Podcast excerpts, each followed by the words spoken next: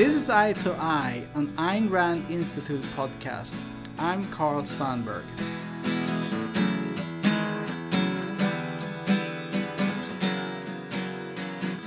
Obamacare is arguably the largest expansion of government power in the history of America.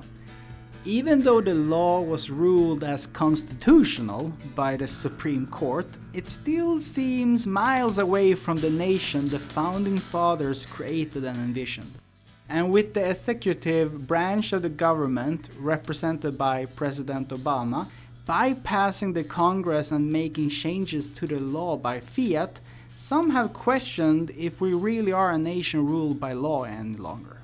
In this episode of Eye to Eye, Elan Journo, Fellow and Director of Policy Research at the Ayn Rand Institute, sits down with Steve Simpson, Director of Legal Studies at the Ayn Rand Institute, to discuss the rule of law.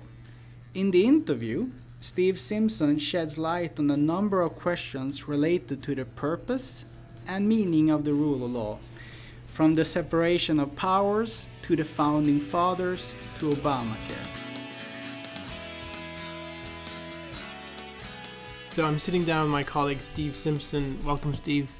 Thanks, Salon. Good to be here. So we've heard a lot of complaints about the umpteen rewrites to the Obamacare legislation, suspending provisions of it, pushing them back. Tell us what's going on and what is the outcry? So uh, I think Obama is now, last I checked, on something like the 38th rewrite of this law. That's what the Wall Street Journal said uh, about a month ago. Uh, everybody probably has heard that uh, he and his administration have suspended the employer mandate several times. Uh, they've delayed it for a number of years and, and kind of uh, tweaked it uh, a number of times, the number or the types of companies that would apply to the mandate and it would apply to some of the other provisions have been tweaked. Of course, when there was a hue and cry over everybody losing the insurance policies that Obama had for a number of years when the law was being debated, promised them they would never le- lose. He, uh, he was quick to both suspend the, the individual mandate and the other provisions that apply, uh, and then turn around and tell Congress if they passed a law that actually affected that, that actually created any kind of an exemption, he would promptly veto it. So, what does this show us? It shows us a couple things. One, the president believes that he has the power to write the law, create the law, not just enforce it. So, the Constitution says that the president shall faithfully execute the laws.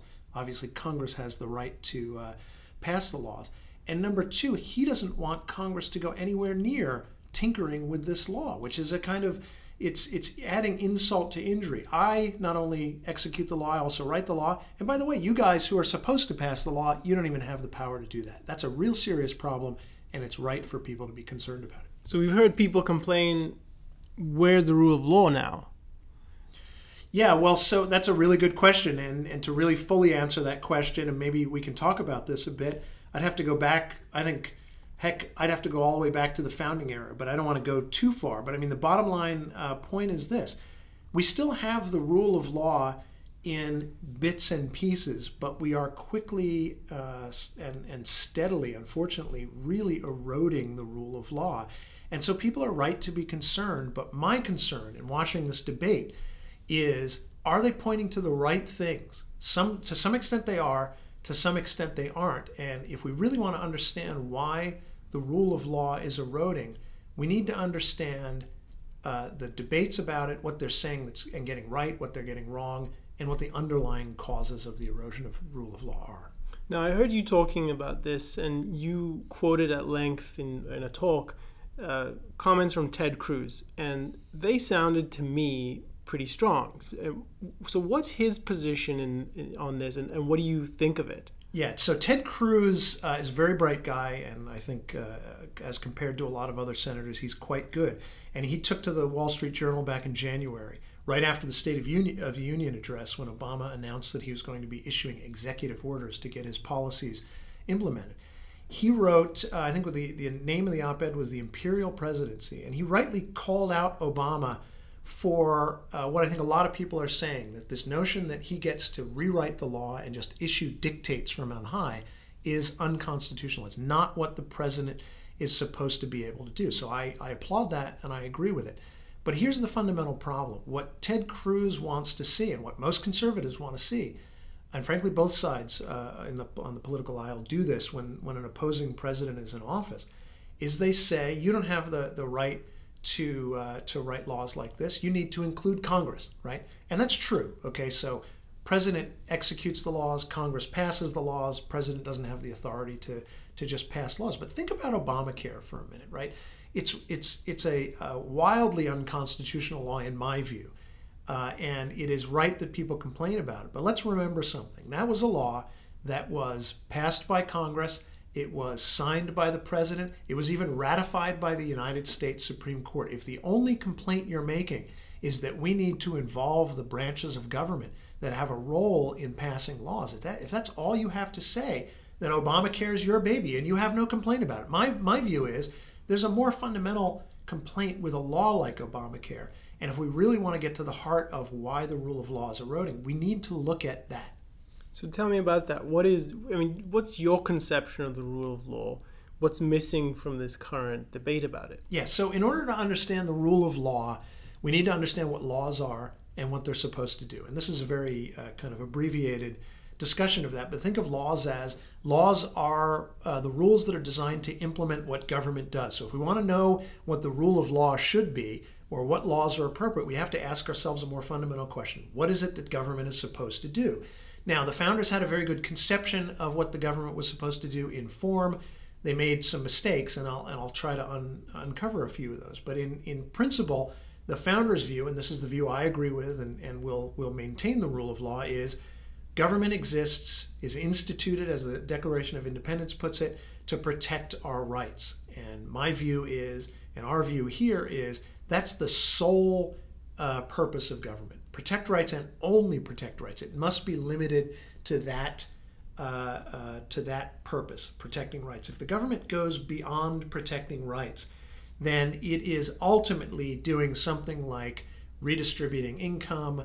Tell us more about the, the way in which you see the original purpose of America's government and, and where are we today in the way people think of it. Because one thing that strikes me is we hear much more the term democracy describing our government and people using that as a justification for things than we ever hear about what you're talking about the purpose of government and individual rights. Yeah, that's a great question. So let me break that up and, and, talk about two points. First, a couple more words on the on the proper purpose of government, and then I'll bridge to your question about democracy, because that actually illustrates the issue of democracy and the role of majority rule in lawmaking and law execution. That really illustrates exactly what the problem is. But let me start with the, the first point, which is what do rights do? I mean, there's a whole lot to talk about here.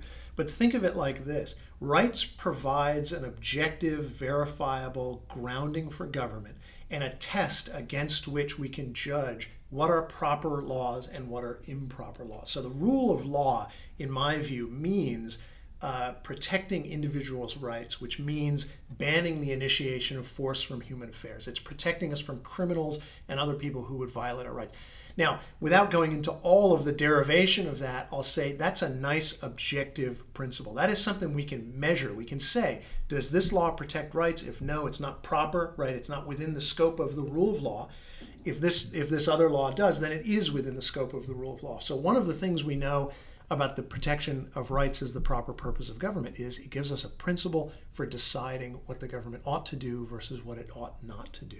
Now, again, this is a, let me what I'm going to say here is a bit short-circuited, but anytime the principle is something other than protecting rights, you have what I would call a rule of man society as opposed to a rule of law society. This is this is a, notion that John Adams and many of the other framers talked about. We need a, a, an empire of laws as opposed to an empire of men you get an empire of men when some men are controlling or ruling uh, other people. And how do they do that? They do that by imposing force against them, by essentially treating them as serfs or slaves or means to their own end. So whatever the law does, it has to uh, it has to protect individuals' rights, which means protect them from force, protect them from being ruled by others, as opposed to violating their rights. So rights provides not only a principle for government, it provides a principle by which uh, the the members of government and the people can judge is this a proper law? Is it a proper principle as opposed to just a way of sort of oppressing somebody?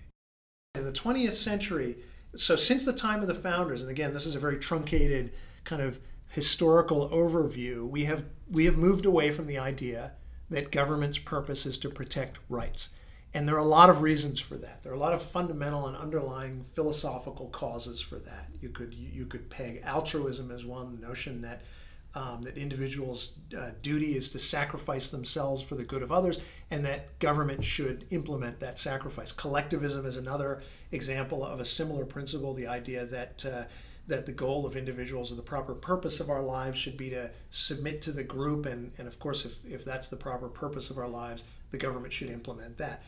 But there are a number of, of kind of clashing or, or at least consi- uh, in, uh, uh, philosophical views that are inconsistent with the idea of freedom and individual rights.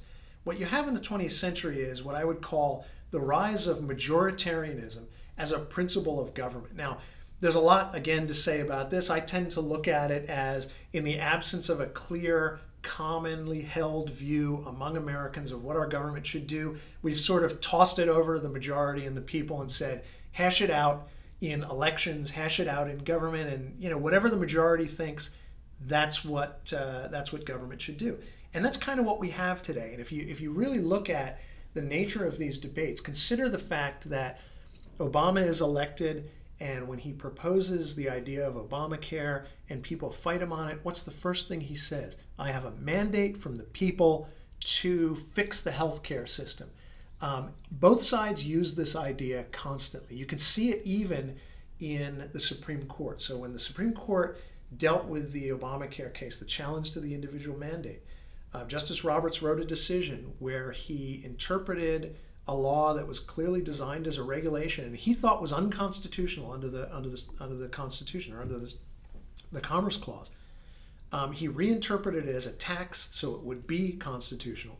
The reason he did that was um, when uh, when government, when the elected branches of government pass laws, they have moral authority. In essence, is what he said, and uh, and we, the courts, are not um, authorized to overturn the will of the people. Right. So this this notion that we have uh, a democracy, a majoritarian democracy, where the people get to do whatever they want, so long as three branches of government or two branches of government, as the case may be, are willing to sign off on it is precisely the reason now, um, or a large part of the reason that government that that Obama is allowed to get away with rewriting the law, and that we have a system of law that amounts to, um, you know, it's it, it, it is at times a kind of organized oppression. If if enough people want to force the young to sacrifice for the good of the old and to subsidize their health care, then that's that's uh, the best we can hope for.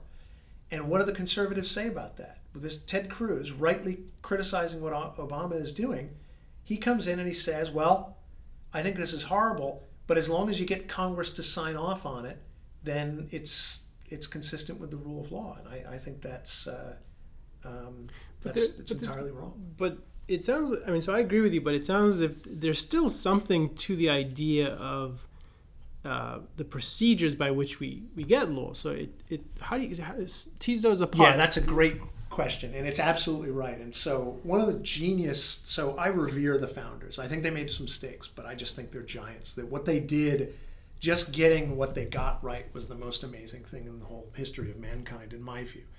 Um, and and what they got right was really two things. Really, just to distill it to its essence, it's understanding that the proper moral foundation of government is the protection of rights. Okay, that's what they did in the Declaration of Independence.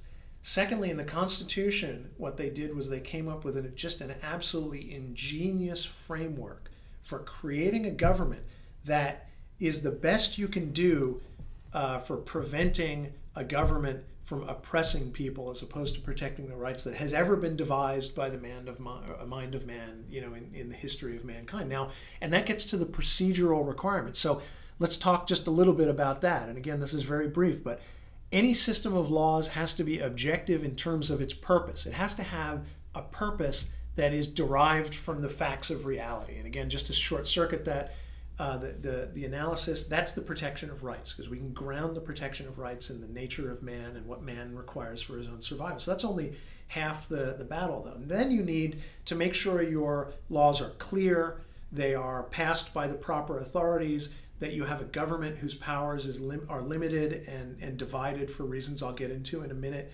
um, that you have proper procedures for enforcing the law uh, so that in essence people can choose their actions according according to the law. They can ensure that they are complying with the law. The only, only way you can comply with the law is if it's knowable in advance and and there uh, and there, and it's clear and you understand what the law says. And finally, that the government is passing and implementing the laws according to proper procedures.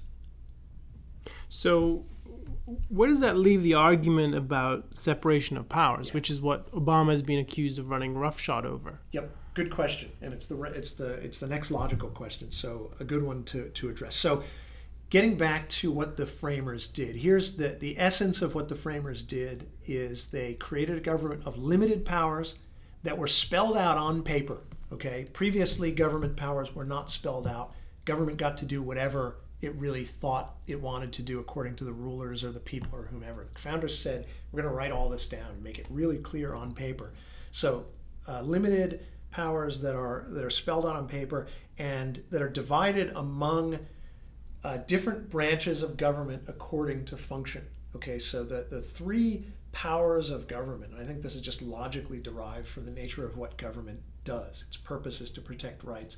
So you need a body that enforces the law, you need a body that passes the law, and you need a body that judges disputes and decides when there are disputes, both among individual private citizens, but also uh, among and between the various branches of government. And that's the, that's the courts, right? So the Congress is the legislature. It's divided into two houses, uh, and it passes the laws. And the, the idea of separation of powers operates on a number of different levels throughout um, the structure of our government. So just consider Congress. Um, the House of Representatives has the power to lay uh, to to uh, um, to uh, pass revenue and finance matters, um, and the Senate doesn't have that power because you don't want one branch of government with the awesome power to tax the people. So the founders decided to divide that up. You need um, uh, you need the the consent of the president to get any law passed. Certain types of laws have to be introduced by um, uh, different houses of the government, and oftentimes they're they're uh, they're promoted or, or introduced by the president. But the ultimate idea is um, no branch of government has all of the power that the government can have in in total, and that that prevents any uh, single entity from essentially becoming dictatorial. So the, the separation of powers, and I can say more about it because there are many more details. There's just a lot to it, and I don't want to bog down the discussion. But the idea here is that we, we don't give too much power to any one branch of government. We set up a government in a way that their, their forces are essentially opposing one another. Um, and, uh, and as a result, we create a system in which preservation of rights and keeping government cabined to its proper authority is as lasting and as, as secure as, as can possibly be. So, what I'm getting from your uh, comments, and, and, just just if I, I, can summarize it in my, in my words, it, sounds like what we've retained from the original conception is the mechanisms and, the, and at least largely the, the separation and the offsetting of different powers but what's missing, where there's become a kind of a vacuum that's filled with the wrong ideas, is the substance. What, what is the purpose? What should be driving things? So tell us more about what you think needs to happen now. Or what, what, if that's what's missing in the debate, how would you how would you address that? Yeah. So the the simplest way to put it, although not the simplest way to actually affect the change, is we need to return to a government whose sole purpose, sole purpose, is the protection of rights. One of the mistakes I would say that the founders made, and this is an understandable mistake in context, was they recognized that governments are instituted among men to protect rights, but they didn't limit government's power solely to that one function. Now, there are many reasons for that. They didn't quite understand the nature of rights. They didn't understand that there's only one way you can violate rights, which is the initiation of force. And they had a kind of a vague conception of you know, government is supposed to promote the common good, and it, we need infrastructure and a, a, number of other things that aren't strictly limited to uh, the protection of rights. So, what we need to do to reinstitute the rule of law is to put government on the proper footing uh, in substantive terms, which means only protecting rights. They got the procedure, I think, almost completely right. I mean, again, there are things that one can criticize in the Constitution, but the main mistake they made in the Constitution was giving government too much power. So let's take just one quick example the Commerce Clause, right? Government in the Constitution got the power to essentially regulate economic affairs among men. That was a power that they should not have gotten. That's not a power that protects rights. That is typically a power that violates rights.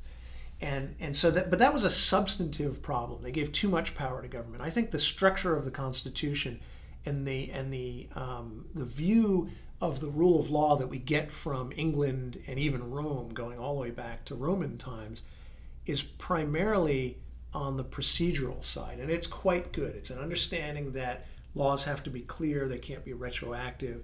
They, they can only apply to things that were actually crimed, crimes when they were when they were outlawed, that sort of thing, and that you have proper procedures. The founders got that. It's the substance that, that they missed. And as a result of that, what we have now is laws that are, in fact, and are sometimes designed to effectively oppress people, to violate rights. You cannot have a, or, or you will not have a rule of law society over time if the purpose of government is widely held to be or allowed to be violating rights. You can't write rational rules that um, allow uh, government to violate rights, and I can elaborate on well, that. so want, so let me just push on that. Sure. So what you're saying is, if Ted Cruz's of the world, who make these articulate statements in defense of the procedure and, and the, the mechanism, if they got their wish and we were word perfect in terms of uh, abiding by it, that still would not be a protection against the, the dissolution of the law. Yep, that's absolutely right. So let me try to explain why that is. This is this is uh, um, it's a very important point. It, it's not easy to get, but consider it. Um, let's let's take a look at uh, certain types of laws. I think Obamacare is a good example because what does Obamacare ultimately do? What Obamacare ultimately does is it says we, the government, are in control of your private choices in the healthcare market or your private choices over healthcare. And we have decided that you need to uh, you need to subsidize, let's say, the health care of the of the uh, old or the young young people have to sacrifice for the good of the old, which ultimately means pay for their insurance. Okay, or and and part of that uh, part of this restructuring, let's say, of the healthcare market means we're going to now tell employers and insurance companies what type of insurance they can issue, what type of policies they can issue to their to their uh, to their employees. Now that's for the government to actually implement that requires control of an ever growing sphere of personal choice, right? So just consider how do you tell uh, insurance companies to issue the quote right type of coverage? You have to effectively issue a slew of regulations that tells the insurance company this is the type of cur- uh, coverage you, you can write into your policies. This is the type of coverage you can't. Employers, you have to do X and Y. And that, that slowly but surely puts government and the people who run government in control of the individuals who run health insurance companies, who run, uh, um, uh, who are the employers, and ultimately we as individual citizens. So that amounts to precisely what John Adams said government should not be the rule of men over other men. Because what is it?